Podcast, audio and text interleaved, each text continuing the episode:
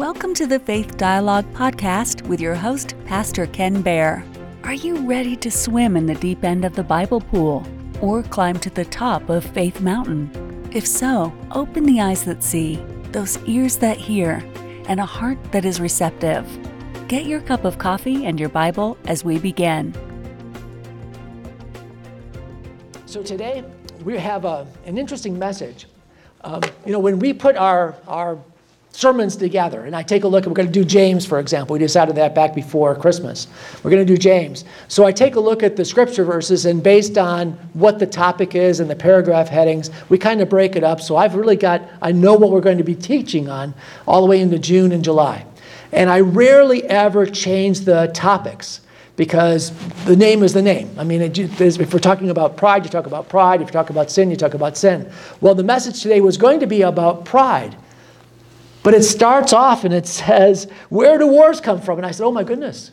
Let's, I mean, there's a war going on. I mean, if you've been watching TV, if you've been seeing what's been going on, it's been, it's been disastrous. So I want to make sure, I wanted to make sure that we follow the Lord's um, leading.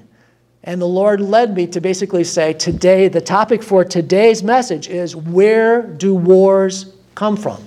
Where do wars come from? And you're going to see that we're actually beginning chapter 4, but in many ways we're continuing what the message was last week. Because if you remember last week, we talked about two sources of wisdom. One was heavenly, one was from God, but the other was earthy. It was sensual, it was demonic. And we're going to James is going to continue that theme today because he's going to say these these sources of wisdom these sources of your inclinations, whether they're heavenly or they're sensual, is going to affect everything. And he's going to say that's exactly where wars and rumors of war comes from. So again, my topic today is where do wars come from? And we're going to be in James chapter 4, verses 1 through 6. It's in your bulletin, but I'm also going to put it up on the screen. So let's begin reading by with James chapter 4 beginning in verse 1. James says, where do wars and fights come from among you? Do they not come from your desires for pleasure that war in your members? You lust and you do not have. You murder and covet and cannot obtain. You fight and war, yet you do not have because you do not ask. You ask and do not receive because you ask amiss, that you may spend it on your pleasures. Adulterers and adulteresses, do you not know that friendship with the world is enmity with God? Whoever therefore wants to be a friend of the world makes himself an enemy of God. Or do you think that the scripture says in vain, the Spirit who dwells in us yearns jealously? But he gives grace, he gives more grace. Therefore, he says, God resists the proud, but gives grace to the humble. So it's interesting passage. And as I said, as we start off, we realize we're picking up where we left off last week. We talked about worldly, sensual, demonic sources of wisdom. And we find that when that's our inclination, where that's where we follow, uh, it doesn't turn out well. It doesn't turn out well for us at all. Now, James is pulling no punches. He says, Where do wars and fights come from among you? And it comes from our desires for pleasure. He's using a literary term here. It says that he, it wars against our members, but it, like when you're writing a poem, sometimes when you're looking for a rhyme, you just use the word itself, and that's what he's doing. He's using the word twice for emphasis. He's using the word war twice, but you'll see that he's not talking about an internal struggle at all. This is an external struggle. This is exactly why we have wars. This is exactly why we have fights. This is why we have violence in the world. It's because of who we're following and who our leaders are following. And James is not just talking about some of the things that, that we desire that may be okay. You know, he says, he says um, the things that we, the, the, the, internal struggles are the things that we war within us. It talks about our pride, the things that we covet, the things that we desire. But then he says, no, you lust and do not have. You lust. Now, that word lust is not used um, in, in a sheepish way. I mean, it's not just basically those things that you wish you had. It's not like a desire for french fries with your hamburger or a, new iPhone. Um, no, lust is always in the Bible a forbidden craving. It's something that you're not supposed to have. It's not supposed to lust after. The Bible speaks of lust in the Ten Commandments, for example.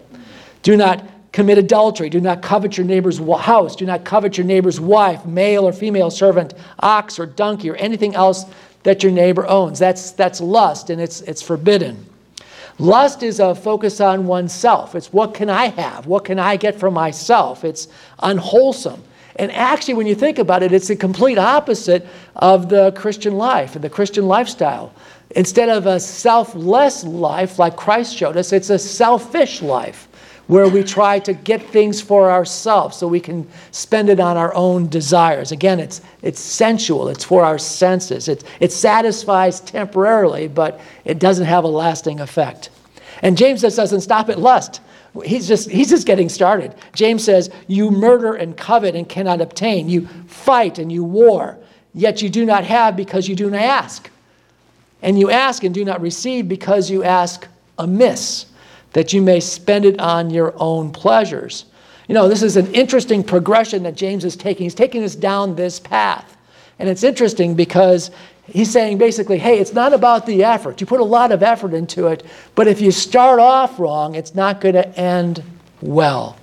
You know, all too often in this world, and those that are foul, not following the foundational principles of the Christian life and not living selfless lives, you live selfish lives. You follow after your own desires. It's passion. It's passion for power, for, for lust, for the, the pleasures of the world. And at the end, are we ever satisfied? James says no. James says all of these efforts still don't satisfy. He says, You murder and covet and cannot obtain, even when these actions lead to armed struggles, even when wars are fought over the passions of the flesh. They, they never end well. They, they never end well. They end up in vain. Let's just talk history for a minute. If you remember a few weeks ago, I, I talked a little bit about one of my favorite people from World War II. I'm going to go back a little bit further, a little bit further, all the way back to the Civil War. Uh, there's a Union general that um, is a very famous general. Uh, you probably know him. His name is General William Tecumseh Sherman. You may not know the full name, but you know Sherman's March to the Sea.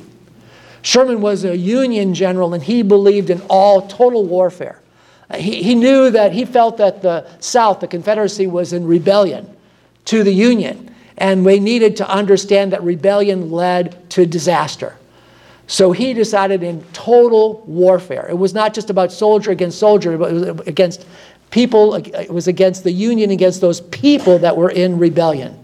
So he had Sherman's March to the Sea. After he had destroyed the Confederate Army in Atlanta, Georgia, he burned the city and then burned everything between Atlanta, Georgia, all the way marching to Savannah, Georgia. He burned it all. Now, he was also known for being extremely generous because when people were no longer in rebellion, he was, he was generous to a fault. He was very generous to people that would surrender, to the troops that surrendered. General Sherman is also quoted by saying this he says, I am tired and sick of war. Its glory is all moonshine. It's only those who have neither fired a shot nor heard the shrieks and groans of the wounded who cry aloud for blood, of vengeance, for desolation. Then he says, War is hell. War is hell. And for those of you that have served in the military, those of you that have sent your sons or your daughters, you can understand war is hell. That's what we see on the nightly news when we see the people of Ukraine. We're going to pray, by the way, at the end. We'll pray again for the people of the Ukraine. And when we pray, we don't pray for victory, nor do we pray for surrender. We pray for God's peace. That God would somehow be able to give the people there the peace that passes understanding, knowing that God has a plan somehow in this and we just pray, especially for our Christian brothers and sisters, we pray for peace. So let's go on. James tells us something very interesting. And then at the end of verse 2 and continuing to verse 3, James writes this He says, You do not have because you do not ask. You ask and do not receive because you ask amiss, that you may spend it on your pleasures. Well, when we, when we started James, we said, this is going to sound a lot like the Sermon on the Mount. And here's a, a perfect example. Jesus said, Ask and it will be given to you, seek and you will find, knock and it will be open to you. You see, that's not the only place that Jesus tells us that prayer answers. Prayer is answered. You pray, God answers. Jesus says in John 14, If you ask me anything in my name, I will do it. In a couple chapters later, in John 16, Jesus says, Until now you've not asked nothing, you've asked nothing in my name. Ask, however, and you will receive, that your joy may be full. Now, before you think it's that easy, remember what James is saying. James is saying we ask amiss. And this is exactly what Jesus has told us as well, as well as the New Testament. In 1 John, for example, the Apostle John says, and this is the confidence that we have towards him, that if we ask anything according to his will, he hears us. In Matthew 21, Jesus says you have to have faith. Ask in faith. James is saying a similar thing. James says we ask and do not receive because we ask amiss, that we may spend it on our pleasures. Again, here's that sentiment that it's about, it's about us. It's about our selfish sentiment, our selfish desires that causes that. I've already taken you to the Civil War. I'm going to take you back a, a few more thousand years.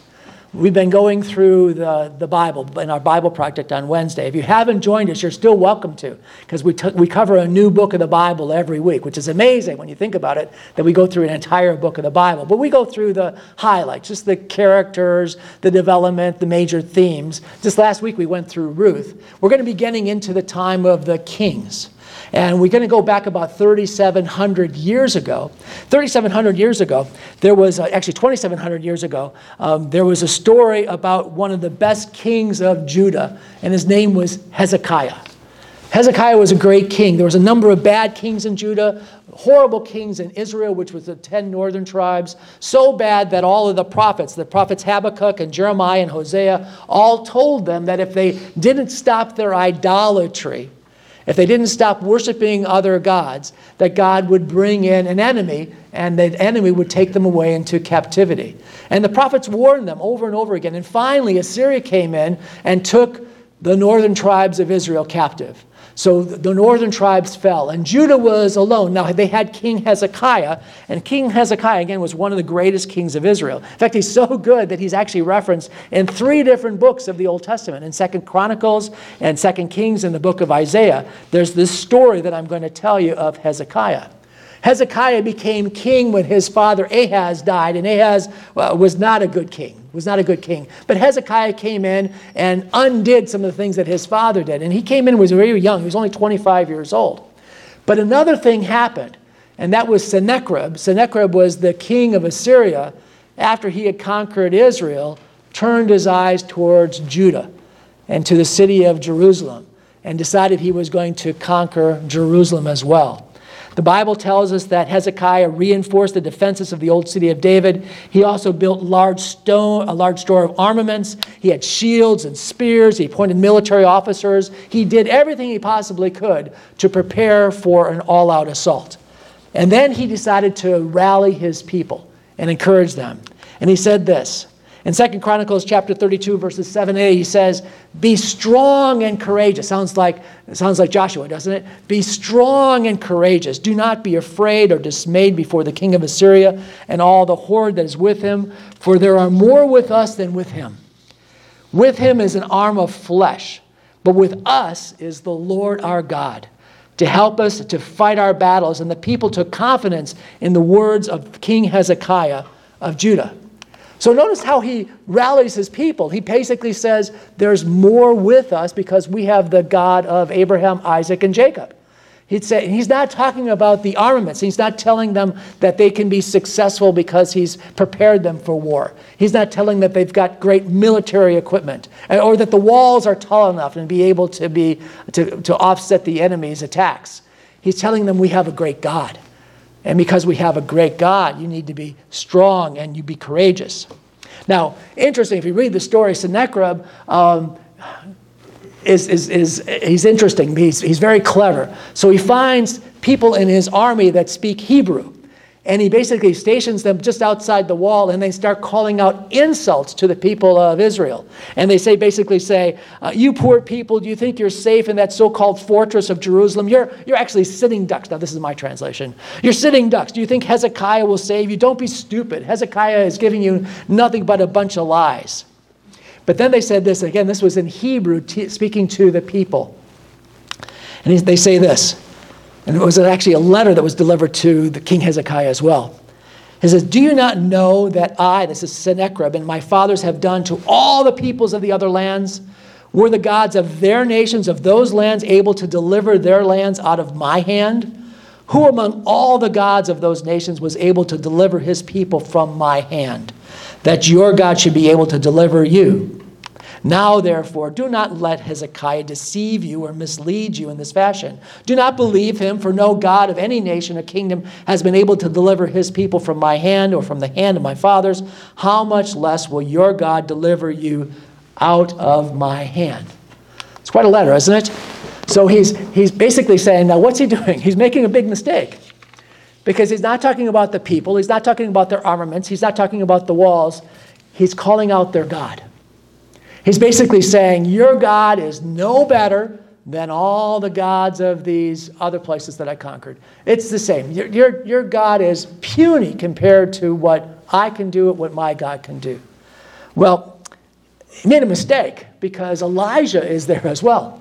And Elijah overhears this, and Hezekiah hears this. And Hezekiah heard what the king had said, and he tore his clothing, and he went into the temple, and he put ashes on his head, and he, he clothed themselves in, in burlap and, and, uh, and, and, and torn clothes. And he prayed. And King Hezekiah went into the house of the Lord, and he prayed this. And it's recorded in 2 Kings. He says, Open your ears, God, and listen. Open your eyes and look. Look at the letter that Sennacherib has sent a brazen insult to the living God. The facts are true, O God. The kings of Assyria have laid waste to countries and kingdoms. Huge bonfires they made of their gods. They're no gods handmade of wood and stone.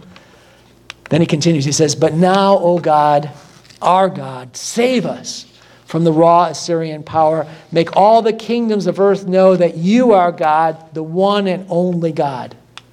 You know, what a prayer. He calls on God to be God. That's what he's doing. He's calling on God. He's saying, you know, what they're saying is actually true, but now they've come to the God of Israel.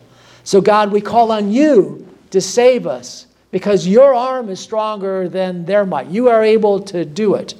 So, before we finish this story, let's remember what the reading from James said. James says that wars and fights come from our desires, our pleasure. It was the desire of Sennacherib to basically conquer and to be a conqueror. That's what he wanted to do. He wanted to amass people and property and gold and silver. It was all about the king. These are wars and fights. They don't, we don't receive, James says, because we ask according to our selfish desires. Scripture says that we may spend it on our own pleasures, but that's not how Hezekiah is praying. That's not how Elijah prays. They're praying to God to be God. Let's see how God answers Hezekiah prayers. The scriptures tell us in Second Chronicles, Isaiah, and Second Kings that God answered the king's prayer, and the prophet Isaiah actually delivered the words of the Lord. In Second Kings chapter 19, this is what the Lord says through Isaiah. Lord says, Therefore, this is what the Lord says about the king of Assyria. He will not come into the city, nor shoot an arrow there and he will not come before it with shield, nor heap up an assault ramp against it. By the way that he came, the same he will return. And he shall not come to this city, declares the Lord. For I will protect this city to save it for my own sake and for my servant David. Then it happened that night that the angel of the Lord went out and struck 185,000 in the camp of the Assyrians. And when the rest got up early in the morning, behold, all the 185,000 were dead. One God, one angel against 185,000. You ask and do not receive because you ask amiss. Ask instead, ask the Lord to do what the, only the Lord can do. You know, scripture and history tell us that Sennacherib, the king of Assyria, did exactly what Isaiah said he was going to do. He left Jerusalem by the same way, went right back to Assyria, and there his own sons killed him. His own sons killed him and while he was worshiping in front of his pagan god. James tells us you murder and covet and cannot obtain, you fight and war you do not have. And that's what, what can we say about Sennacherib and all the other warring kings, the heads of states, the military commanders.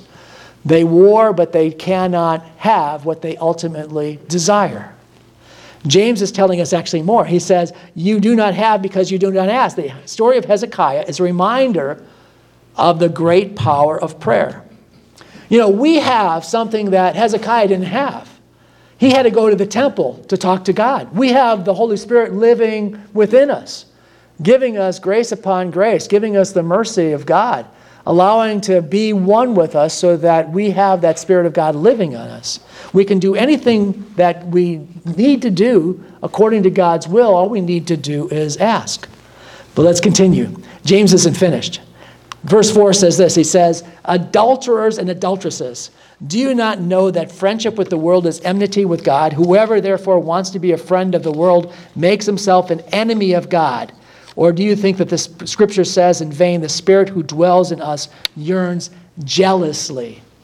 You know, this, this, this talk about these adulterers and adulteresses, James is reaching back into the words of the prophets because that's what, how God sees his people. When his people of Israel, when his people of Judah, when they worshiped other gods, when they fell away from the one true God and worshiped gods of stone and silver, and where they built calves or went up into the high mountains and worshiped other gods, God looked at it as adultery. You see, God has called us to be his own. God has brought us to himself, and he wants us to be faithful. In fact, the, the body of Christ is called the bride, the body of Christ is called the bride of the Lamb. We're called the bride of Christ. That's how God looks at us, that we are, we are wed to Him and we need to be faithful. And when we're unfaithful, God looks at us that we are adulterers and adulteresses. James re- refers to the, James then refers to the spirit who dwells in us yearns jealously. And James is actually referring to a number of Old Testament quotes that talks about how God is a, a jealous God, that God wants to be first place in our life. And again, this idea of being selfless is to allow God to live large in us. I'd much rather have God living in me, doing the things that God wants me to do. That's a, that's a true measure of success than trying to be selfish and come with my own desires, my own passions to decide what I'm going to do for the day. James says in closing, um, verse 6, and this is, this is a, a great verse to end with because James says this. He says, But he gives more grace. Therefore, he says, God resists the proud but gives grace to the humble. God gives grace to the humble. You know, we've been talking about our selfish desires. Our selfish desires are based basically on our pride. We believe that we deserve the things that we ask for because of our own pride. And the, the soldiers, the military commanders, those that decide to fight in war, it's because of pride that allows them to do the things that they think they can do. Now, James says it's not going to end well. It's not going to end well. They're never going to get what they, they truly want because they are never satisfied with what they have. But in this verse, we have the antidote to pride. And that, that antidote is humility. I rarely quote dead theologians, or live ones for that matter. However, there's a guy named Charles Spurgeon who was a, probably the greatest preacher of the 19th century. He was a Baptist preacher, and he had a commentary on this particular verse. And this is what he says He says, Sin seeks to enter, grace shuts the door. Sin tries to get the mastery, but grace, which is stronger than sin, resists and will not permit it. Sin gets us down at times and puts its foot on our neck, but grace comes to the rescue. Sin can, comes up like a Noah's flood, but grace rides over the tops of the mountains, just like Noah in the ark. Isn't that wonderful? I love what James says about humility. God rewards our humility with grace upon grace. What a wonderful grace. Have you got grace today? Grace, God gives you grace upon grace for more grace. And that grace gives us humility, and humility is the antidote to pride. You know, the title of my message today was Where Do Wars Come From? And we find that the culprit is actually pride. And here we have the perfect antidote. The antidote, my brothers and sisters in Christ, is humility. The antidote for pride is humility. Scripture tells us God resists the proud, but gives grace to the humble. Let's pray. So, Father God, we want to thank you today. We thank you, Lord, for. You've been listening to Faith Dialogue with Pastor Ken Baer, recorded live at Celebrate Seniors, a ministry of faith dialogue. You can listen to or watch all of the recordings at Faith Dialogue by going to www faithdialogue.org.